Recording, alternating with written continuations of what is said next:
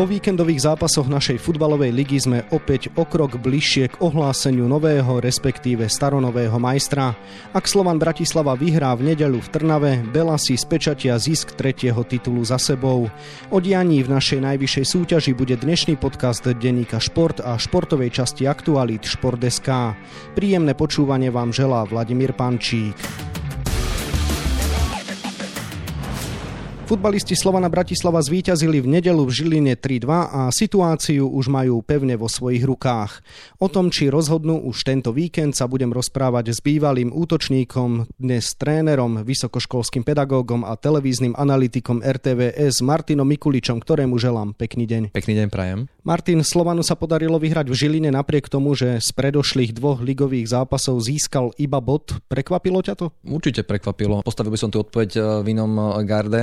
Slovan jednoducho v tom postavení obhajcu titulu musí zbierať body, zbiera body a jednoducho skôr je úplne prekvapenie, keď neboduje naplno. A v týchto zápasoch jednoducho ťahal za kračí koniec a opravnenie. Bolo cítiť, že hráči Slovana Bratislava si po tých dvoch zaváhaniach vydreté víťazstvo pod Dubňom veľmi vážili. Nechajme hovoriť jedného z najlepších hráčov na ihrisku, obrancu Lukáša Paušeka. Samozrejme bolo to hlavne veľmi dôležité víťazstvo. V posledných dvoch ligových zápasoch sme získali bod. A myslím si, že tie emócie hovorili za všetko. Sme zase o kročík bližšie nášmu cieľu a mali sme aj náskok 2-0, potom zase štandardka, dostaneme gól, to sa nesmie stávať zase, ja neviem koľko to bolo 5 minút pred koncom polčasu. Potom sme nastúpili na druhý polčas, no zase sme dostali gól, sa potom sme ešte do toho dupli a dôležité bolo, že sme sa zomkli ako tým a podarilo sa nám pridať ten víťazný gól. Martin, Slovan viedol 2-0, no Žilina dokázala vyrovnať na 2-2, ako spomínal Lukáš Paušek. Tréner Darko Milanič poslal na ihrisko striedajúcich hráčov a tí rozhodli.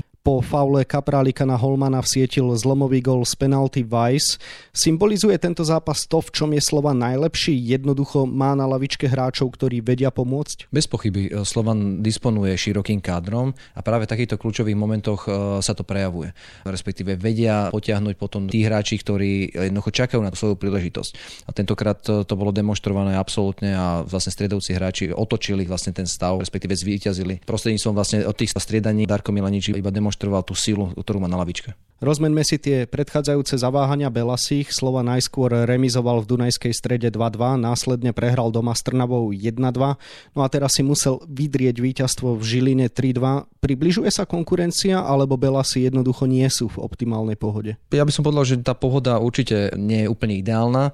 Samozrejme, že aj tie posledné kroky pred nejakým titulom, že už to uzavrieť, už jednoducho eh, si tak symbolicky ako obliec tú medailu za eh, ďalší vlastne titul, ale je to náročné. Ale Slovan není v pohode, aspoň nebol a jednoducho už len keď sa pozrieme na počet inkasovaných gólov, tak jednoducho Slovan neinkasovával tak veľa v takom množstve a teraz vlastne v každom zápase minimálne jeden gól inkasuje.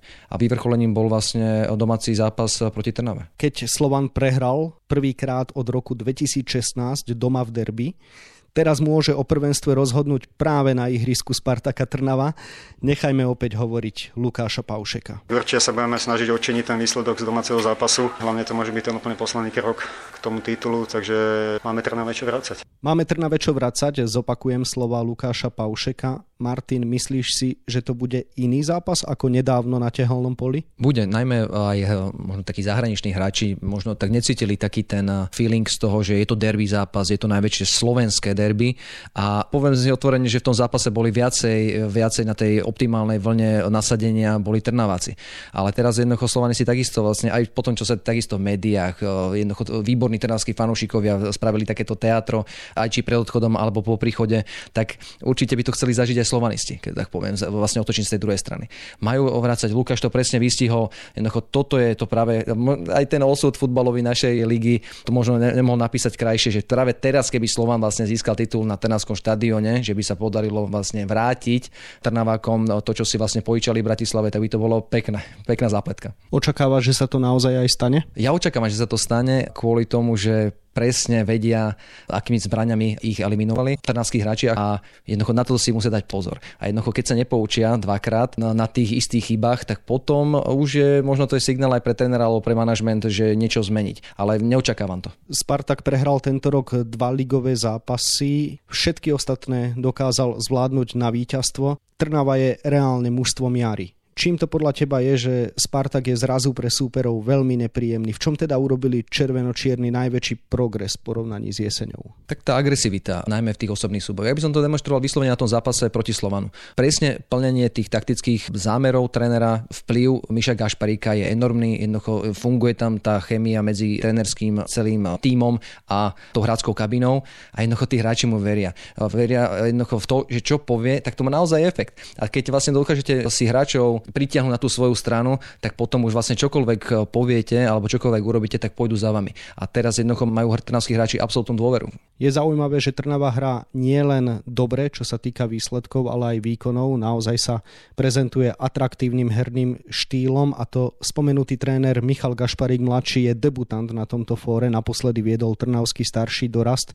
Čím je on ako osoba zaujímavá, že práve Michal dokázal takto nabudiť svojich zverencov. Tak evidentne dokáže s nimi komunikovať. Komunikovať nie na také bázi, že takto a takto to bude, ale on povie aj prečo to tak bude a ktorí hráči pôjdu do zápasu a podobné záležitosti. A to je veľmi podstatné vysvetliť hráčom tie vaše záujmy. Nie len, že takto to budeme robiť, ale kvôli čomu to budeme robiť. A keď jednoducho chalani zistili, že to má naozaj efekt, že vlastne dominujú, ako si povedal, že sú mužstvom jary, úplne zaslúžene, tak to plnia možno nie 100%, ale 110%.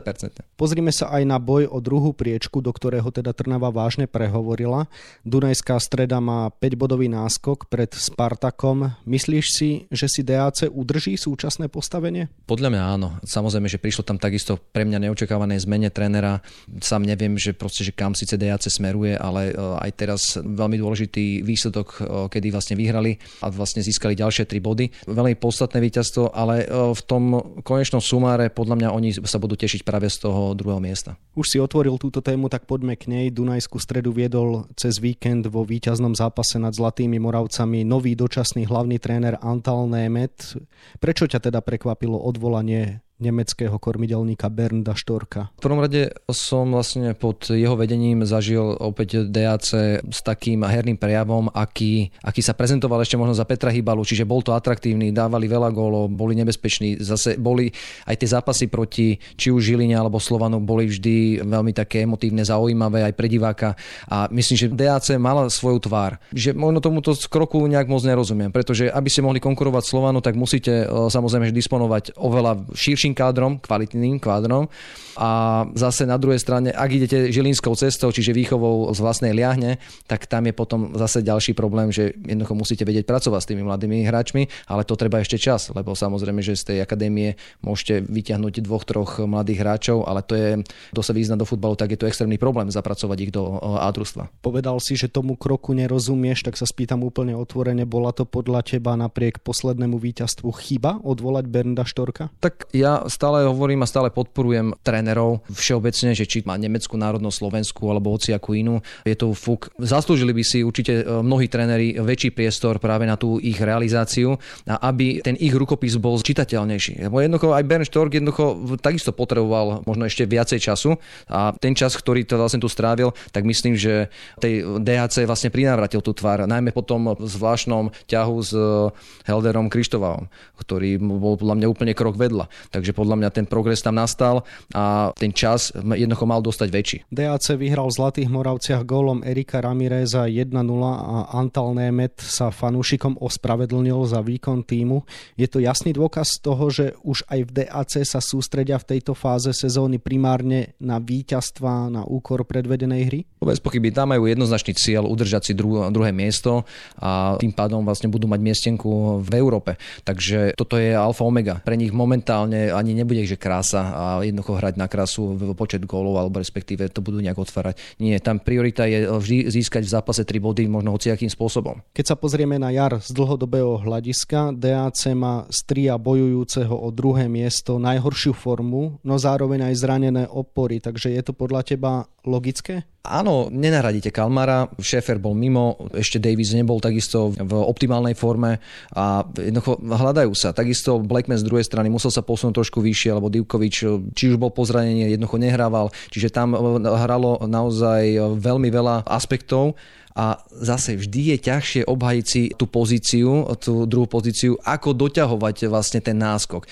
Čiže vždy je lepšie ako sa z pozície outsidera vlastne doťahnuť, či už je to vlastne Žilina alebo Trnava, sa doťahovať na tých pred vami ako si udržovať ten stály nejaký náskok. A hlavne s tým, že jednoducho na Slovan nemáte, na Slovan prakticky nedovidíte a tí ostatní sa vám približujú každým jedným kolom. Takže aj ten psychický tlak tam určite na hráčov je, ale to chceme. Pod tým tlakom jednoducho sa budujú tí hráči, tvoria sa vlastne nové osobnosti toho družstva, takže ja to beriem iba z toho kladného hľadiska. Čo musí Dunajská streda urobiť, aby zvládla ligový finish a potvrdila to tvoje očakávanie a teda, že uhájí druhé miesto? Tak ja si myslím, že keď aj celý trénerský tím zabezpečí to, aby keby aspoň z tých hráčov vymačkli to, ten svoj štandard, tak podľa mňa tá druhá priečka im neutečie v tých zápasoch, lebo zase tí hráči svoju kvalitu majú a jednoducho vedia premeniť e, na potrebné e, množstvo bodov. A najmä keď máte disponovaného strelca, akým je Ramirez. Situácia sa výrazne skomplikovala pre aktuálne štvrtú Žilinu Žilinu. Šošoni zaostávajú za Dunajskou stredou o 10 bodov a za treťou Trnavou o 5. Pripomínam, že hrá sa už len o 12 bodov, keďže nám zostávajú dokonca 4 kola nadstavby.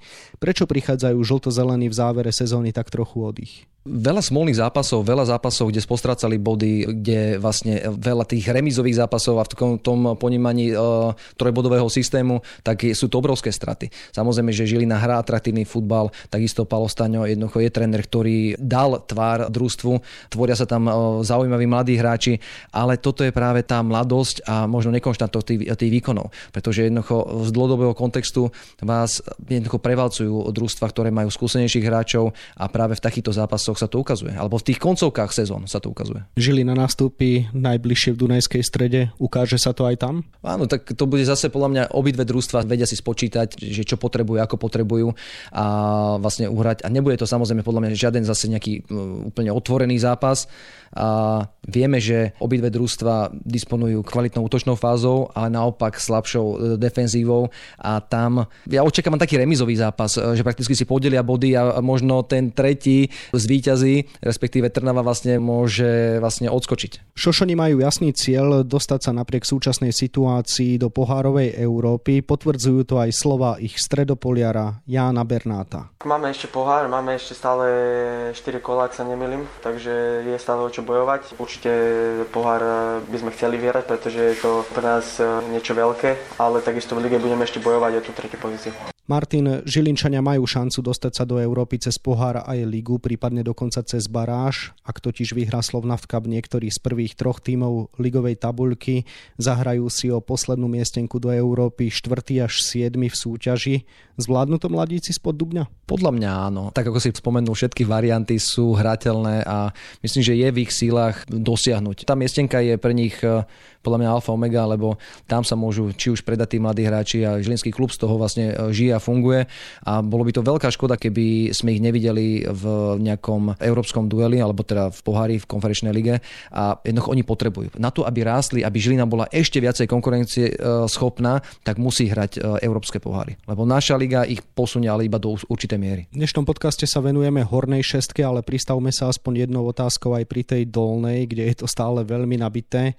Tretia od konca Senica má len obod viac ako dvojica Nitra Michalovce. Kto má dnes podľa teba najhoršie karty? tak všetky tie tri družstva ich naozaj e, nemajú optimálne, ale pre mňa e, najmä z toho hľadiska, čo sa deje všetko okolo a jednoznačne Nitra. Na margo toho, že presne oni sú ešte na tej priečke, čo e, nezaručuje priamo ten zostup, čiže ten jeden bodík, alebo respektíve to skore zatiaľ je také, že ešte vlastne sú nad hladinou, ale môže sa to zvrtnúť vlastne každým kolom. A jednoducho Nitra, pokiaľ si vnútri v klube si nevyriešia spomínané veci, a to nebudeme to rozoberať, tak jednoducho nemá tu ani možno, že čo hľadať v prvej lige. Narážaš najmä na to, že vedenie klubu samozrejme dlhuje, ako je už dobre známe, peniaze svojim hráčom a to sa nebavíme o jednej alebo dvoch výplatách. To je určite vec, ktorú by si na našich futbalových štadiónoch a trávnikoch nechcel rozoberať a tak ti dám poslednú otázku, jednoduchšiu, čo by si rád z pozície televízneho analytika RTVS videl v našej lige vo zvyšných štyroch kolách? Tak nech je na čo sa pozerať, nech sú tie duely atraktívne a ideálne až vlastne do posledného kola, aby boli niektoré e, tie zápletky stále zauzlené a jednoducho nejasné. Možno si to praje každý. Mňa možno baví ešte viacej pozerať e, práve tú skupinu a udržanie sa, lebo je to tam extrémne vyrovnané a dlho som možno nezaujímavé nezažil takéto dramatické rozdelenie vlastne až do posledných ligových kôl. Čiže ja si prajem len tú dramatickosť vlastne tých posledných kolách a nech si to vlastne tí e, hráči rozdajú na ihrisku, lebo tam by sa to malo rozhodovať. Toľko bývalý útočník a dnes tréner, vysokoškolský pedagóg a analytik Martin Mikulič, ktorému ešte želám pekný deň. Ďakujem za pozvanie, pekný deň. V našej futbalovej lige sa viac venujeme na webe Šport.sk a takisto v denníku Šport. V jeho dnešnom vydaní nájdete aj tieto témy. Brankár našej futbalovej reprezentácie Martin Dúbravka prežíva vydarené obdobie.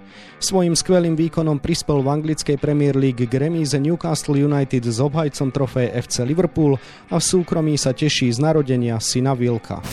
Prezident Slovenského zväzu ľadového hokeja Miroslav Šatan je presvedčený, že niektorí z juniorov by mohli reprezentovať Slovensko na majstrovstvách sveta v Rige. V príprave ho potešili Gachulinec, Bučko, ale aj mladí nitrianskí hráči. Hokejisti Michaloviec dosiahli najväčší úspech vo svojej histórii. Hoci vypadli v semifinále extraligového play-off, na krk im zavesili bronzové medaily.